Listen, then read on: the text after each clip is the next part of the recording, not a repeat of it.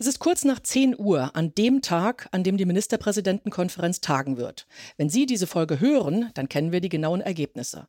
Klar ist jetzt schon, das Wort des Tages sind Lockerungen. Laut Beschlussvorlage sollen so viele Beschränkungen wie möglich zurückgenommen werden. Das ist für uns alle, aber ganz besonders für den Einzelhandel eine gute Nachricht. Herzlich willkommen zur Folge 41 unseres Wirtschaftspodcasts Managerkreis Impulse. Heute zum Thema Öffnung im Einzelhandel. Mein Name ist Marion Ohnesorg und ich bin geschäftsführendes Vorstandsmitglied im Managerkreis der Friedrich-Ebert-Stiftung. Ich freue mich, dass wir heute Nils Busch-Petersen bei uns zu Gast haben. Er ist Hauptgeschäftsführer des Handelsverbandes Berlin-Brandenburg. Herzlich willkommen an Nils Busch-Petersen. Guten Morgen, Frau Ohnesorg. Die Moderation übernimmt heute Katrin Roman, selbstständige Wirtschaftsprüferin und Aufsichtsrätin. Herzlich willkommen an Katrin Roman und ich übergebe dir damit auch gleich das Wort. Bitte schön. Ja, einen schönen guten Morgen auch meinerseits.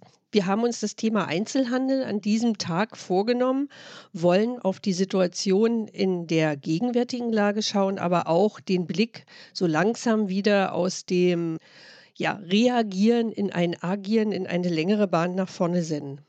Herr Nils Busch-Petersen, aber zur Ausgangssituation. Wie ist denn bislang der Einzelhandel, wie wir ihn kennen und wie wir es auch als Kunden beobachten, durch die letzten zwei Jahre gekommen? Wie ist die Ausgangsbasis, wenn wir jetzt wieder in mehr Einzelhandel, Lockerung, mehr Kunden, mehr Geschäft gehen? Wie sieht es aus? Tja, die Ausgangslage nach diesen wirklich schrecklichen zwei Jahren ist sehr unterschiedlich im Einzelhandel, denn wir vertreten ja die ganze Spannweite der Branche. Und da gibt es sowohl Unternehmen, die recht gut durchgekommen sind, weil sie in Sortimenten tätig waren, die weniger Beschränkungen unterlagen oder sogar ein bisschen etwas davon hatten, dass andere nicht frei zugänglich waren. Also Lebensmittel, Supermärkte, Discounter, Drogeriemärkte und auf der anderen Seite auch die wirklichen Gewinner dieser Situation, was man ihm nicht zum Vorwurf machen kann, also die Online-Händler, die Versandhändler im weitesten Sinne, die teilweise ganz furios ihre Umsätze entwickeln konnten. Und auf der anderen Seite in dieser Trias steht der stationäre Einzelhandel in den Sortimenten, die regelmäßig runterreguliert worden sind. Und dem geht es mit Sicherheit so schlecht wie seit dem Zweiten Weltkrieg nicht mehr. Sie haben schon angesprochen, es gibt Gewinner und Verlierer. Welchen Bereichen rechnen Sie damit, dass sich das jetzt wieder in einen Vorkrisenzustand belebt? Und wo denken Sie, dass strukturelle Änderungen eingetreten sind, die wir auch in der Zukunft noch spüren werden und die wirklich zu Veränderungen führen? und wirklich langfristig noch nicht wieder in einen Normalzustand zurückgehen werden alle, die sich, und die meisten werden es als Erwachsene, können noch an den Zustand von 2019 erinnern, also vor Corona, denen sei gesagt, es wird nach meiner Überzeugung in keinem Bereich alles wieder so werden, wie es war. Das kann man bedauern, das muss man zur Kenntnis nehmen und das kann man aber auch als Chance begreifen. Veränderungsprozesse, die im Handel ohnehin stattgefunden haben, sind geboostert worden, um das neue Modewort mhm. zu nehmen, haben sich beschleunigt. Bestimmte Tendenzen haben sich verstärkt im Einzelhandel. Der Onlinehandel ist für viele Kundinnen und Kunden attraktiv und handhabbar geworden, weil er auch sehr viel an sich gearbeitet hat. Stationäre Händler gehen, wenn sie gut beraten sind, auch digital. Die Grenzen verwischen immer mehr. Das sind Sachen, die haben wir als Langfristprognose, als Verbände immer geäußert. Aber jetzt hat sich das innerhalb kürzester Zeit schon so beschleunigt, dass es eine Rückkehr zu der alten, in Anführungsstrichen, Ordnung und den alten Marktverhältnissen nicht mehr geben wird. Sie haben es beschrieben, Digitalisierung ist einer dieser langfristigen Trends, auf die der Einzelhandel und insbesondere eben natürlich der Stationäre reagieren muss. Was heißt das denn mit Blick auf das Aussehen unserer Innenstädte? Handel ist ja nicht nur Versorgung, er ist ja auch Begegnungsort sozusagen. Was wird sich da verändern? Das ist, glaube ich, die größte Herausforderung, vor der wir stehen. Was geschieht eigentlich jetzt mit unseren Innenstädten? Wir haben in den 90er Jahren die Furcht gehabt, es könnte ihnen irgendwas geschehen durch die grüne Wiese und ähnliche Dinge. Aber das, was jetzt passiert, ist viel fundamentaler und größer. Ich glaube übrigens, da muss man auch mal weiterdenken. Dafür sind ja auch solche Kreise wie der Ihre ganz gut. Das ist vielleicht ein separates Thema, aber ich will es angeschnitten haben. Der Umgang der politisch Verantwortlichen mit den urbanen Dienstleistern und urbanen Teilen der Wirtschaft, und da meine ich immer nicht nur uns, man darf sich hier immer nur seine eigene Branche im Auge haben. Handel, Gastronomie, Hotellerie, Veranstalter, Klammer auf Messewesen, Klammer zu, und Kultureinrichtungen. Der Umgang war phasenweise aus meiner Sicht nach wie vor kritikwürdig und darf sich so nicht wiederholen. Diese Bereiche sind teilweise für den Rest der Gesellschaft in Geiselhaft genommen worden, sind in Lockdowns geschickt worden, für die sie nur minimal oder unzureichend und teilweise gar nicht entschädigt wurden, sind äh, mit Zugangsbeschränkungen belegt worden. Wir haben davor gewarnt. Wir haben gesagt, Leute, ihr macht das Antlitz der Städte kaputt. Wir wollen hinterher auch wieder urbane Räume haben, die lebenswert sind. Das wird die große Aufgabe sein, die teilweise auch in der Eile und in der Getriebenheit gemachten Fehler zu korrigieren und alles zu tun, dass wir wenigstens wieder belebte Innenstädte haben, die mit Sicherheit ihre Funktion ändern werden. Und wir werden mit Leerstand kämpfen müssen. Mein Bundesverband rechnet damit fürs Bundesgebiet 16.000 Läden bis Jahresende, die vom Markt gehen. Das sind vor allen Dingen kleine mittelständische Läden, Textilbekleidung, Schuhe. Genau das, was das Besondere zum Bummeln und Flanieren ausmacht. Mhm. Das ist natürlich ein tiefer Einschnitt und da stehen ja auch immer gerade in den kleineren Strukturen Existenzen dahinter. Wie sehen das denn Ihre Mitglieder oder Sie als interessenvertretender Verband? Was kann denn Politik nach vorne hin tun, um hier neben denen, die jetzt im Prinzip einen Schritt zurücktreten mussten, ja aber auch neue Chancen zu eröffnen, neue Geschäftsideen? Sie sprachen es ja an. Es ist ja nicht nur reiner Einzelhandel, es sind ja auch damit sehr eng verbundene Bereiche, die die Städte attraktiver machen. Was wäre da aus Ihrer Sicht eine gute Linie, an der man lang einzelne Maßnahmen entwickeln könnte? Ich bin davon überzeugt, dass wir ganz stark Wirtschaft brauchen, also Bereiche, die aus ihrer eigenen Kraft heraus in der Lage sind, Funktionen in der Stadt wahrzunehmen. Wir hören jetzt auch viel so hohe Töne, ja, es sind ja auch Begegnungsstätten, wir müssen jetzt mehr Begegnung machen in der Stadt und dieses und jenes. Aber da stellt sich immer die Frage, wer bezahlt es? Und wie viele Möglichkeiten hat die Gesellschaft, das zu finanzieren. Also besser ist es, denke ich, nach wie vor, wir schaffen Rahmenbedingungen. Also wir sind ein Wirtschaftszweig, der ja sein ganzes Leben lang Subventionen nicht mal buchstabieren konnte, weil wir nie welche gekriegt haben. Also wir sind ja kein irgendwie durchgepemperter Wirtschaftszweig, sondern wir sind sowieso gewohnt und dadurch ziemlich resilient auf eigenen Füßen zu stehen. Die ersten Hilfen überhaupt, und da mussten ja alle Förderbanken erstmal umstellen gedanklich, sind jetzt in der Corona Zeit zu uns gekommen. Und deshalb ist es wichtig, als allererstes nicht irgendwo Geld hinzukippen, sondern Rahmenbedingungen zu schaffen. Rahmenbedingungen, unter denen wir verlässlich wirtschaften können. Rahmenbedingungen, zu denen auch gehört, dass man künftig mit solchen Krisen, denn nach Corona ist vor Corona, nach meiner Überzeugung, besser umgeht. Wir müssen viel mehr lernen aus den Prozessen, die wir hinter uns haben. Ich glaube, da haben die wenigsten Leute angefangen aufzuschreiben, was wir besser vermeiden beim nächsten Mal und wie wir es anders gestalten. Und wir brauchen Rahmenbedingungen, die sozusagen alles auf Grün stellen, was den Innenstädten und der Belebung der Innenstädte nutzt. Und da muss alles Alte an Zöpfen nochmal genau angeguckt und auch notfalls abgeschnitten werden, nach dem Motto, wem nutzt das, wenn es wirklich keinen Nutzen hat weg. Wir brauchen Möglichkeiten, die Innenstädte besser zu bespielen. Wir haben da auch konkret hier in Berlin ja mit unserer regierenden Bürgermeisterin noch in der Zeit, bevor sie gewählt wurde, schon zusammengesessen und Programme aufgestellt unter der Überschrift Neustart, Überlegungen zusammengetragen. Und das muss jetzt auch umgesetzt werden. Und das sind teilweise Kleinigkeiten, die aber viel ausmachen, wenn es um urbanes Leben geht. Ich will nur ein paar Rahmenbedingungen nennen. Natürlich ist es alles, was die Nutzung des gemeinsamen Innenstadtraumes angeht. Wie gestalte ich das? Wissen Sie, hier in Berlin sind Gastwirte noch vor Jahren genötigt worden, drei Zentimeter an ihren Bierzeltgarnituren abzusägen von Hand, weil die eben drei Zentimeter zu weit in den Straßenraum geragt hätten im Vorfeld der Läden. Äh, solche Schildbürgerstreiche können wir uns nicht mehr leisten. Wir müssen sehen, dass wir sinnvoll den öffentlichen Raum gemeinsam nutzen, um ihn attraktiver zu machen, zu bespielen. Übrigens in Pandemiezeiten auch sehr interessant, weil ja dann der öffentliche Raum immer noch sicherer ist als ein geschlossener Raum. Wir müssen sehen, wie wir unkompliziert für die Kieze, die Innenstädte. Sie wissen, Berlin hat ja viele Innenstädte, aber jede andere Stadt hat ja auch mehrere Zentren.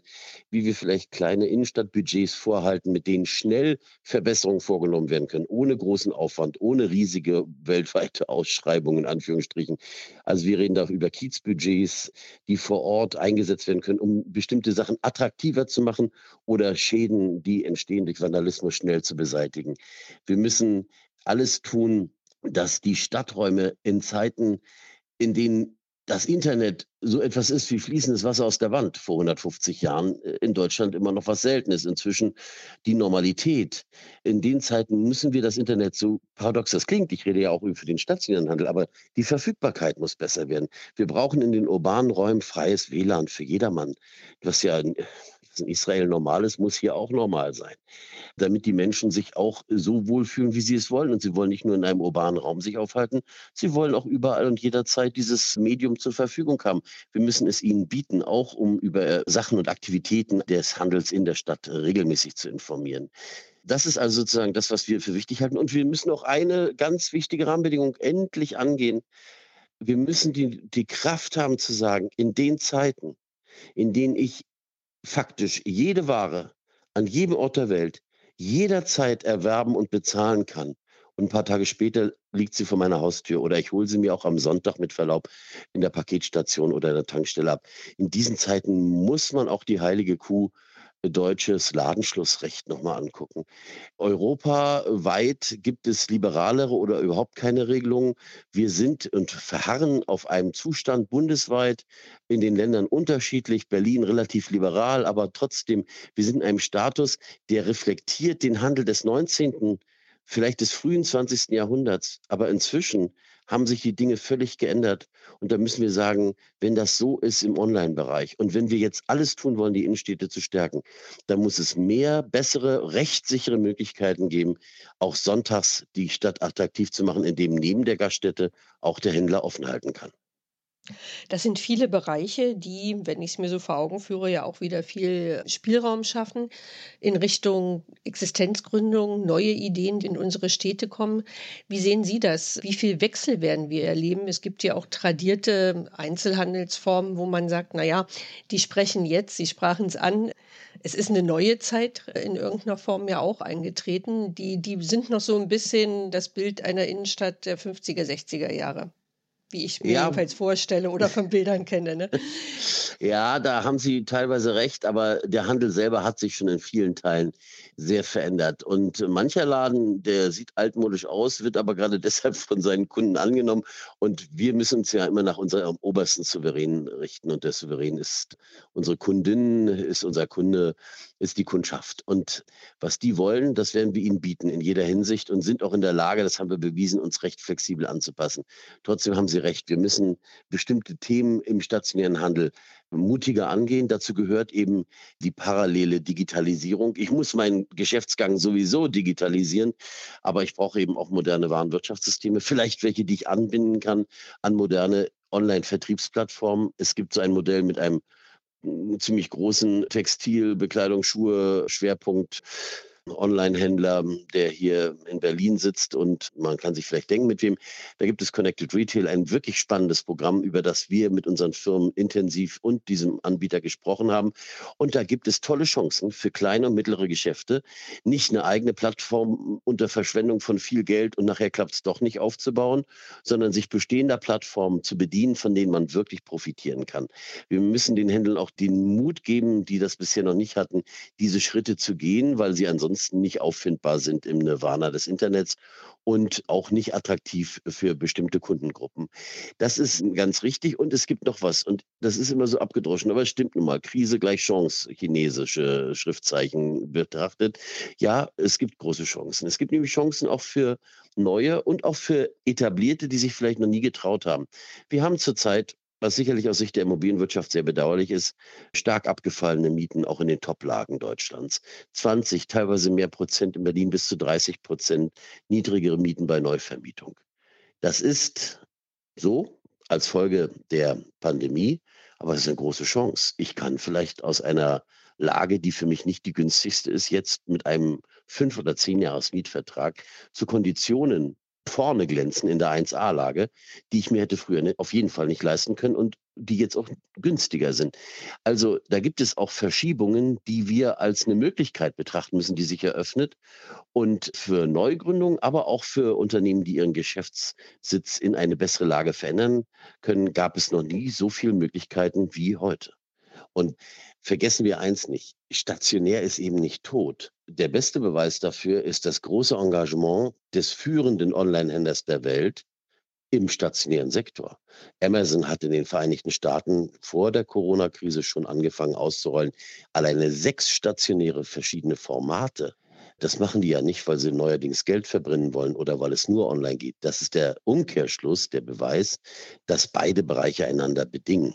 Und mit beiden Bereichen Geschäfte zu machen sind. Ja, ich sehe, da gibt es eine ganze Reihe Themen, die Sie nach vorne treiben können. Und die Interessenvertretung, die Sie ja für Ihre Mitglieder betreiben, wird sich sicherlich ja auch in der Struktur ändern. Was ist denn so die, vielleicht zum Abschluss, die größte Lessons learned, die Sie jetzt aus diesen Jahren mitnehmen? Wo, wo hat auch in dem Bereich sich jetzt viel verändert, sei es andere Ansprechpartner, nicht nur durch Neuwahlen, sondern durch neue Themenbereiche, die reinkommen. Was verändert sich für Sie als Verbandsgeschäftsführung? Na, bestimmte Sachen hatten sich in den letzten Jahren schon verändert und bleiben. Also unsere wichtigsten Ansprechpartner, denkt man immer, sind die Wirtschaftsressorts. Sie sind es auch. Aber sehr stark und immer stärker ist der Bereich der Stadtentwicklung unser Partner, weil es da um strategische Entscheidungen geht, wo wir wie ansiedeln, wo wir was fördern, wo wir gemeinsam Ideen entwickeln. Hier in Berlin zum Beispiel, einem Standort mit einem enormen Wohnungsmangel, wie bekannt ist, haben wir ein Programm der Politik angedient, dass wir sagen, da wo Supermärkte und Discounter, sagen wir mal, moralisch verschlissen sind und als Flachbau in Straßen stehen, da lasst uns doch etwas mutiger werden, ihnen in der Fläche schrittweise entgegenkommen, die sie neuerdings auch mehr brauchen, ohne dass sie da mehr Ware drauf haben, um attraktiver zu sein. Und wir im Gegenzug fangen an, über Supermärkten Wohnungen zu bauen. Wir sehen ein Potenzial von 20, der Senat von 30.000 Wohnungen, die relativ schnell auf diese Weise mit Hilfe des Handels entstehen und die größte Not lindern könnten. Das sind so Ansätze, die zeigen, wohin sich auch Verbandsarbeit, das war früher nicht unser Thema, entwickelt. Wir selber haben natürlich auch unseren ganzen Laden auf den Kopf gestellt. Wir dachten mal, ohne Präsenz geht es bei uns gar nicht. Nein, das haben wir gelernt, wie alle anderen auch. Dem ist nicht so. Aber wir haben auch etwas ganz Grundsätzliches gelernt. Und da komme ich nochmal auf unser Eingangsthema zurück. Viel stärker als bisher, glaube ich, müssen die urbanen Dienstleister zusammenhalten. Das haben wir inzwischen sehr praktiziert, untergehakt, unsere Themen, erfolgreicher gesetzt bei der Politik als jeder für sich. Und wir müssen den gesellschaftspolitischen Diskurs entfachen darüber, welchen Stellenwert eigentlich bestimmte Wirtschaftszweige haben und wie sie in der gesellschaftspolitischen Wahrnehmung abschneiden. Und da hat der Handel ganz viel nachzuholen, wie ich sehr kritisch anmerke. Das mag auch daran sein, dass er vielleicht mit seinen eigenen Narrativen nicht ausreichend punktet. Aber wenn es so leichtfertig ist zu sagen, ach ja, es ist, wir machen jetzt mal den Handel zu, zwei Wochen, ach, dann werden es sechs Wochen, acht Wochen. Ja, mal gucken, wer nicht mindestens 30 Prozent Umsatzrückgang hat, der kriegt nicht mal einen Cent Hilfe. So würde diese Gesellschaft, glaube ich, über Industriezweige nicht reden. Und da muss man sich die Frage stellen, warum? Was ist die Sicht der Gesellschaft auf das Händlertum? Und was ist daran dringend zu korrigieren? Grundsätzlich, ganz pandemieunabhängig, weil der Stellenwert oft offensichtlich geprägt ist durch ein eher, hm, ich meine das gar nicht böse, aber christlich-abendländisch geringschätzendes Blicken auf das Wesen des Kaufmannes, verkennen die inzwischen ganz wichtige Rolle in der Wertschöpfungskette, in der Schaffung des Bruttoinlandsproduktes. Da müssen wir grundsätzlich heran, viel, viel umfassender.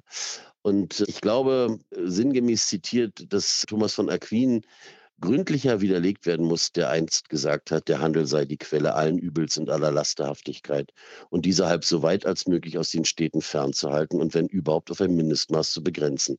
Mancher Politiker, unabhängig welcher Couleur, handelt noch so und da müssen wir ganz gewaltig nachlegen. Das können wir als Schlusswort fast so stehen lassen, diesen großen gesellschaftlichen Ausblick. Wir werden das Thema sicherlich im Auge behalten, einmal als Einwohner Berlin-Brandenburgs natürlich, aber auch in unserer Arbeit als Managerkreis. Und ich darf dann hier erstmal herzlichen Dank sagen für Ihre Antworten und übergebe zurück an Marei. Ja, vielen Dank. Vielen Dank an Katrin Roman und vielen Dank an Nils Busch-Petersen für diesen Überblick und für Ihre Einschätzungen zur aktuellen Lage und den Trends im Einzelhandel.